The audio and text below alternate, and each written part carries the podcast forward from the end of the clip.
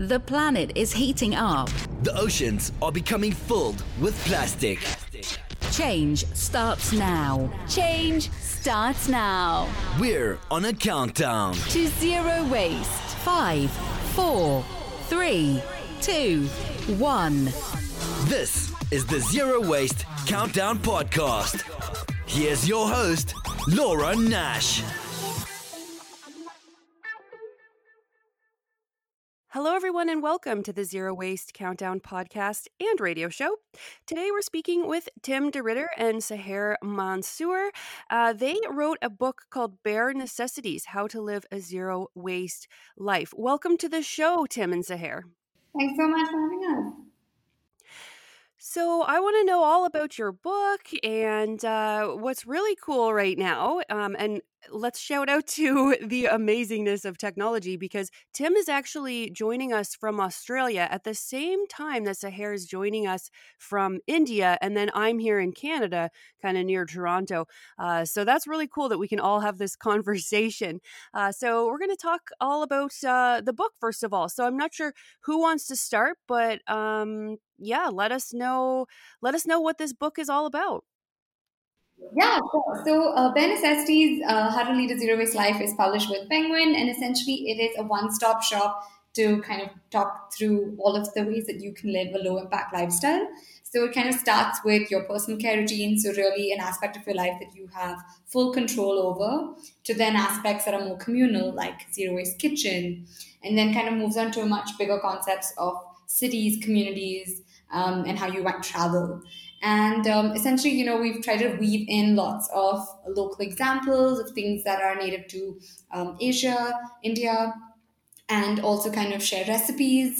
Um, shout out to big enterprises doing amazing things, some that might not have like a big digital footprint, or you might not, you know, stumble upon on Instagram, but really highlighting and showcasing amazing local examples of people that are kind of change makers in that space, whether that's, you know, recycling footwear or cre- creating clothes swaps or creating composting bins and things like that. Um, so yeah, that's a little bit about the book, and it just published, um, you know, in Feb. So we're newbies into this world of um, being authors. Yeah, it's a new book. It just came out in February. And so you can find this pretty much wherever books are available. Uh, it looks like um, you, you said that people are recycling shoes? Yeah, this is one example that we highlighted in the book called Green, Green Soul. And essentially, they take your old footwear, they refurbish it, and they kind of donate it to people that might need footwear. Um, and in India, you know, we do have uh, huge communities that could really use that access. Um, so yeah, that's just one, you know, one example among many that are highlighted in the book. That is so cool. That's a, a good idea. It's amazing to think about how many shoes are on the planet. If you think of, you know, the seven, seven to eight billion people here, and, and most of us have shoes, and some of us have, you know, many, many pairs, right? Um, it's interesting to think about these things. Tim, have you lived in India as well? Um, I can possibly provide uh, a perspective that's sort of outside of India, but has lived in India as well. So uh book itself, we've written it, um, Sahar and myself, for an Indian audience, and try to provide a, a sort of a unique book in for South Asia. So there hasn't actually been a zero waste book at all before um, uh, for the market, which was a really exciting thing to be a part of. I'm from Australia, but I was um, working in India uh, for some time, uh, including working alongside Sahar at her social enterprise uh, based in Bangalore. Um, during that time, the, we were working and running a number of workshops and events, and really interacting with communities across the country. So uh, from a range of age groups, including so school children, corporate officers, um, groups in cafes, uh, sort of climate action groups as well. Just a really uh, great mix. And we kept finding that there are lots and lots of uh, similar questions, no matter where we were based in the country and getting around to visit, to sort of share this knowledge. Uh, so some of the questions may be, how do we re- um, reduce waste in this area of life, or how do we, say, travel sustainably and that kind of thing. So what we um, sort of realised was that we wanted to share this knowledge to a far greater extent than what we could do as individuals or the larger team at the business. uh, by running workshops, because we could only ever be in one room at a time. So we decided to go and create a zero waste guidebook at the same time as creating an online zero waste course. And the way that we approached it was to sort of have a layer or staged approach.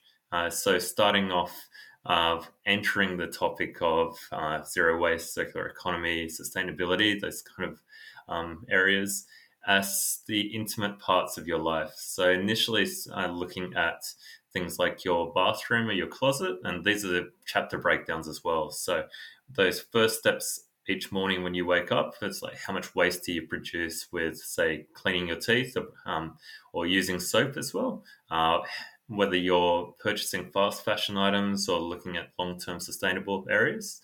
And then from that, uh, moving up to more communal areas of, of your home. So thinking of in the kitchen or any of your gifting choices, and maybe even broader to sort of the community extent as well. Um, and then lastly, into really global areas, so places that are slightly outside of it, in individuals' um, power to control a lot of things. So talking those city and uh, global travel scale uh, waste reductions. And the way that we wanted to sort of approach it in that sort of step-by-step um, method, both for the book and the online courses, um, essentially the uh, flow is the same. The book just goes far more in depth um, because of those kind of questions and queries we gain from those workshops and talks. Uh, we've sort of approached it that way to highlight and illustrate to the reader that they can sort of make this huge change at an individual level and sort of roll that forward with their lessons and learnings.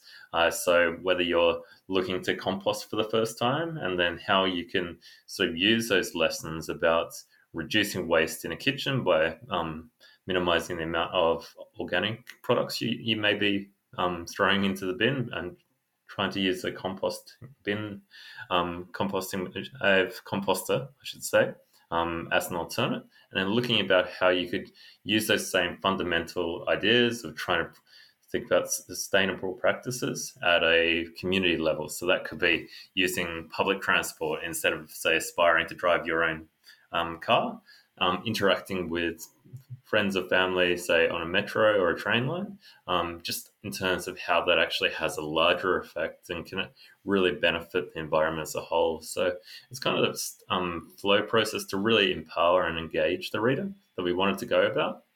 Uh, the other big plus as well, um, I mentioned that I'm from outside India, from Australia, as my accent probably shows. We've also intertwined or interwoven Sahar's first-person narrative throughout the book. Uh, so it's a really great way to understand Indian context. So whether that's thinking about things like uh, bazaar or uh, tiffin boxes or um, different levels of society, how uh, locations throughout the country are quite different and unique in themselves, and how each little location, uh, whether that's a state or a town uh, or Um, different regions of the country, have their own solutions, and lots and lots of people looking to develop them. And that's one of the big things that Sahar's first person narrative has really enabled, which is fantastic to sort of uh, write with her um, and share with the audience as well.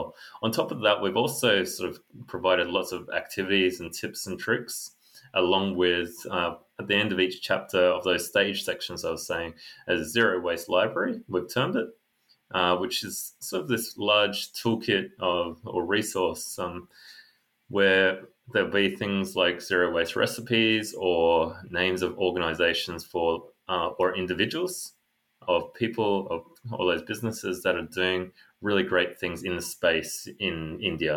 And w- what we've tried to do uh, as well is sort of um, demonstrate or provide options for the reader in different locations. So it doesn't matter whether you'll be based in, say, a western city like Mumbai or in Kolkata or northwest um, or northeast India or southern. Um, we've really pro- tried to provide examples or um, great role models to aspire to or use resources from. So that could be access to something like a, a stainless steel straw or a composter, as I mentioned before, and really just providing that uh, sort of large, unique um, toolkit or package in this form of the guidebook is really something we've really tried to do to provide that uh, sort of first of its kind book for India, which is really great for me to be involved in, having worked there for a couple of years and sort of um, still a bit of a rookie in the space compared to um, Sahar, who's obviously from Bangalore and knows it very, very well. So really happy to share this knowledge with everyone on the podcast and uh, more so with anyone who picks up the book. So yeah, hopefully everyone enjoys it. It sounds like a great book. Can you tell us a little bit about the ethical sourcing of material? Because I saw this is something that you're interested in as well. So are there industries there of people making things and thinking about sustainability right from the beginning of making the product? Yeah, so that's a great question, Laura. Thanks so much. So at Bare Necessities, we actually make zero-waste products and we ethically source raw materials, um, really supporting kind of farmers and other small artisans. Um, so essentially, we try and celebrate Indian ingredients through how we source. So, you know, we use lavender from Kashmir, which is kind of north of India. Uh, we use turmeric. We use cocoa butter from this amazing um, enterprise that is a woman-run uh, cooperative that makes chocolates. And a byproduct is that cocoa butter. Um, so really, we try and mirror those values that we articulate. Um, and, um, you know, we also use textile scraps to you to make all of these upcycled kind of zero waste pouches and things like that. Um, and definitely we have like a huge emphasis on how we ethically source all of our raw materials uh, because we, as far as possible, want to kind of live those environmental values that we, you know, talk about, preach about. Um, so yeah, that's a little bit about Bare Necessities as an enterprise. Nice. That's awesome. Are these things available for purchase around the world or specifically in India? Yeah, it's available for purchase um, on our website, bare necessities dot in. It's just, I think sometimes the shipping costs can be prohibitive for people who aren't living in India. Um, so that's that. But um, if, you know, there are any other bulk stores that want to source our products, uh, we definitely partner with them as well to do that. Mm-hmm, yeah, I've been trying to grow some lavender here. You mentioned that, and it's it's a, a difficult thing to grow. I don't think it likes growing here very much, but it, it's amazing how many things you can grow in India and all the fruit and veggies. And um, I think you have like good growing seasons because it's warmer, right? So there must be such a good variety of of food and and healthy food, right? Um, do you do you go into food at all in your book? Yeah, absolutely. And you're right, you know, because we're so blessed with so many seasons and also uh, kind of geographically, we've got the mountains, we've got the rivers, we've got the lakes, we've, you know, got everything. Um, so we do actually touch upon food because honestly, food is one kind of way that we all kind of connect with each other and humans and, you know, really kind of you know, establish these social bonds through food. Um, and yeah, we definitely talk about how we can live in a more zero waste manner. And we actually kind of celebrate India through the book in terms of kind of the bazaars, right? They're super accessible. India is the land of small entrepreneurs. Um, in every corner of the road, you'll just find someone selling, you know, guava or um, passion fruit or tender coconut water or like fresh produce. Um, so we definitely do talk about how in the zero waste movement, perhaps, you know, the idea of the mason jars and the bulk stores are kind of um, glamorized, but they might not be as accessible. They might be like in one odd neighborhood in Brooklyn or whatever. Um, but in India, it's really everywhere. And um, the idea through the book is to kind of articulate and celebrate all of the amazing local traditional ideas um, and about how zero waste has really been in our Indian D N A for so long. Um, so that's kind of things that we do touch upon. Of course, we talk about composting and, um, you know, reinventing your leftovers and, um, you know, going back to ceramic and steel, which we've done for many years um, in our Indian culture, especially. Yeah, well, well, tiffins are from India, right? Exactly. Um, that's like, honestly, my favorite example of zero waste because, um, you know, the stainless steel Indian tiffin is kind of like an eighteenth century Indian invention. And, um, you know, it's kind of exploded in the West, and um, which is great. And lots of um, reuse models are kind of incorporating this, the tiffin and working with local uh, restaurants and things like that, which is amazing to see.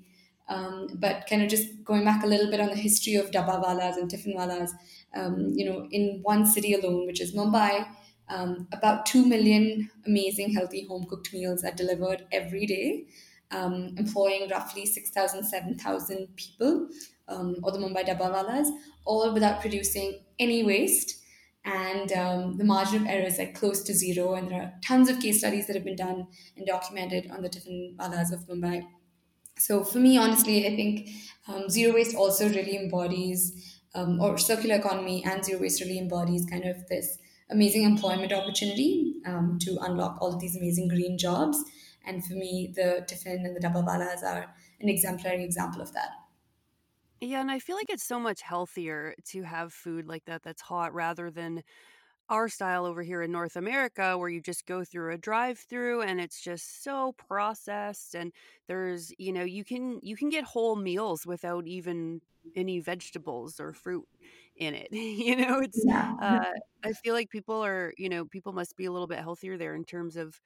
of their diet. Um, but I don't know, I guess that's a weird, weird assumption to make. Um, but if you're listening and you don't know what a tiffin is, so I'll try to describe it and correct me, Sahar, if I don't say it right, but it's almost like, I think it has three containers or something. So it's like a cylinder, like a tower of containers, and they all fit together really nicely so that you can put your rice in one section and then like your, your curry or whatever in another section, and it stays nice and hot. And then when you're ready, you can mix them. Is that a good description of a tiffin? Yeah. Honestly, you did great, Laura. It's um, you can see the steel, three tile. It's this amazing kind of equipment, but also supply chain system. It's amazing. Check it out. Yeah, it's super. It's a super good idea. Is anyone having like trouble with COVID? Because also here, um, the zero waste movement has been really difficult because a lot of places won't let you bring your cloth bags. They won't let you bring your containers. So it's been very difficult here in Canada. Um, has it changed at all in India? Yeah, definitely. You're right. Um, I think there is a lot of fear, and people kind of associate um, cleanliness, you know, with something that's packaged or excessively packaged. Um, so I do think there has been um, setbacks for the zero waste movement with the pandemic. Um, but I also do think in India, we do have access to lots of fresh food and produce. And we have lots of kind of small entrepreneurs almost on their little cart. Um, you know, kind of they just wheel it across the city and kind of go to different places. So they'll go to an apartment complex and be accessible there. Um, so that means you don't have to like take that trip to the grocery store, drive your car, et cetera. Um, so I think that has been beneficial, but of course, it's just been a really tough time for small businesses and livelihoods across the board. Um, for example, people aren't going to offices right now, right? So the Tiffinwalas are really, you know, having a hard time, but they put out this huge crowdfunding kind of, um, you know, campaign and stuff like that.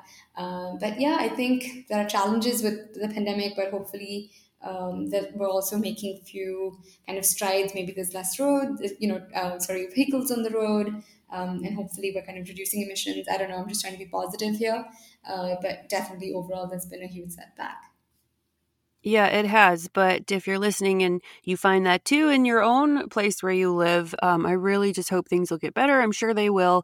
And uh, just hang in there and and recycle when you can, and and just try to make the best choices, right? Because yeah, sometimes they're not good. Um, so I wanted to know what the trash and litter situation is like, because over here in North America, sometimes we see a lot of pictures of rivers filled with plastic or like rivers filled with trash. Uh, so have you ever seen anything like this in India, or like, do you know of places where that is actually a problem? Yeah, definitely. Great question. Um, so actually, you know, in India, we are confronted with our waste on a daily basis. We see it every day. It's not like we have amazing um, infrastructure systems that come and clean away your trash like almost instantaneously, like in a lot of places in the West. And of course, it really differs from state to state and city to city. But in general, it's safe to say that every Indian kind of encounters trash on a daily basis. Um, honestly, it's it's really scary because we are living in the largest global garbage crisis of our lifetime. And um, I've specifically worked a lot with waste pickers. So, you know, I like to call them waste warriors, but really working with the bottom of the pyramid and kind of understanding the waste issues from a ground up perspective. And actually, that's what got me into kind of living a more zero waste, all low impact lifestyle. Um, and um, the conditions in which a lot of our informal communities across Asia collect and segregate our waste is um, really, really sad and needs, you know, to be really revamped, um, which means a lot of times you'll see people segregating, you know, broken glass, sanitary napkins, all with their absolute bare naked hand. Um, and, you know, I've heard stories of people oh. with their thumbs because there was broken glass and then they didn't see it while they were trying to kind of get that high value bottle, P E T bottle or whatever. Um, yeah. So, you know, I think uh, it's really important for us to realize that um, a lot of Asian countries really need to invest in our waste infrastructure systems. They need to be updated because a lot of times they're kind of um, bursting at its seams because, you know, the infrastructure system that was built for maybe um, two thousand five hasn't been updated um, in so many years. But of course, at the same time, urbanization, people, you know, migrated to cities. Um, and things like that. So there's so much that needs to happen, but also it's a huge infrastructure cost, um, a huge investment for, you know, governments, et cetera, to put in that. And um, with kind of the short tenure that most politicians have, um, that I think deters people or politicians from really investing in those, um, you know, huge infrastructure systems. But beyond just infrastructure, I think, um, honestly, the waste issue has lots of layered social justice issues associated with it. Um, of course, you know, incinerators or um, landfills, um, dump sites are always kind of disproportionately located in low-income communities, whether it's in, you know, Adivasi or tribal communities, um, or, you know, socially or economically less um, powerful people in India, or even just across the world, right? I think we've seen a lot of um, countries that were basically, you know, in the past ship off all of their waste um, to China, Malaysia, India. Of course, things have kind of changed from twenty eighteen, where different countries have set precedents and said no. Um, but it, it, you know, basically we're trying to say that someone else's air, water is less valuable than others. So I think it's really important to be um, cognizant that actually our waste issue is so much beyond just this environmental issue or a health issue. I really do think it's a social justice issue. Um, and I think that's why we should all be even more cognizant of our waste and our privilege. Yeah, totally. Because, you know, here in the West, we don't see our garbage. And I say this all the time, like it's just out of sight and out of mind. You can just put anything in a bag at the end of your driveway and it will be gone and you never have to think about it. Like it's such an easy system, right? And it's almost like it's It's too easy. And so where is that going? And often, yeah, it goes to like our our garbage, not mine, um, but I think Toronto was sending their garbage, in places in America were sending it over to Asian countries. And, you know, this was a big thing in the news. So thank goodness it's stopping, I think, or at least slowing down. But yeah, it was all just being sent over there. And and so who's dealing with it? You know, things, when you send them away, it doesn't mean that they're gone. Um, but I, I, I wanted to ask you about the rivers because I love rivers and I've always wanted to go to northern India because I know the rivers are so sacred there and they're beautiful. They come out of the Himalayas, right? Um, and I think that they're a really big part of Indian culture and community. I think that's, I've never been to India. I love to go, um, but that's kind of what I hear. Um, so can you tell us a little bit about the rivers in India? And um, what I saw in the Amazon, for example, is that for thousands of years, people just throw stuff in the river and it goes away, right? So if you don't want your fish bones or something, you can just throw them in the river, but it's fine because it's all organic waste. But now that we have plastic and all of these garbage materials and chemicals, it's not as good to throw it in the river. So I'm wondering if people still have that mindset in some places where, hey, if I just throw this in the river, it'll go away from me and it's it's fine, but you know, really it's ending up downstream. So can you just tell us a little bit about um, how the rivers are doing in, in terms of waste? Yeah, great question. Um, honestly, not very well because um, a lot of people are just, you know, really polluting our rivers at this unprecedented rate. Um, and, you know, a lot of times I think urbanization is to blame because as people kind of um, move to the cities, I think this whole idea of consuming is also kind of um, almost aligned with this idea of um, consuming. So as you move up the social economic ladder, you can consume more. And that's kind of almost like something that's really valued in, I think, India and a lot of developing countries. Um, and I think the rivers are really kind of definitely taking a hit, um, whether that's the Yamuna or the Ganga, which is also sacred. Um, but I also want to highlight some amazing entrepreneurs and ideas that are coming out of this. For example, there's this enterprise that takes all of the waste flowers uh, from temples, Um, and kind of riverbeds and converts them into um, agarbattis and incenses, which are um, super non-polluting and smell really fragrant, and are using basically, you know, a byproduct of these dried flowers. Um, and that's also something that we use to celebrate Holi, which is kind of this festival of color. Uh, if you've been to like a color marathon where, you know, there's all this amazing color powder that's thrown at each other, we basically, there are enterprises that are using um, old marigold flowers and, um, you know, hibiscus and whatnot um, to create these natural colors. So I think um, what we're seeing also really in India, which I'm really proud of and excited about, is that there are lots of amazing social impact-driven businesses that are really trying to solve for our waste problem. Um, and I think that's something that really gives me hope. Um, while the situation is, um, you know, dismal, um, that's something that really keeps me positive and excited about what's going on in the world. Oh, that's so great. I'm really glad to hear that. Yeah, there are a lot of positive things. You just have to look for it. So on this show, I do like to highlight some of the positive things because there are so many people that are really working hard at cleaning up our rivers, um, cleaning up the oceans, and, you know, finding ways to either reduce trash or, like you were saying earlier, just to get rid of it properly. Yeah, and it's also realizing the changes that you've done. So throughout each chapter, we've provided uh, three individual uh, activities. The first, assessing your waste. So that could be looking, as you said, at the um, amount of products or ingredients that you might be using in the bathroom. And then thinking about the resources that are around you. So what could you um, use to reduce waste? So that could be something like a bamboo toothbrush. Uh, or, I know Sahar mentioned quite a number of products uh, or organic um, items available in India that she uses for her enterprise. So things like uh, lip balm or tooth uh, tooth powder as well.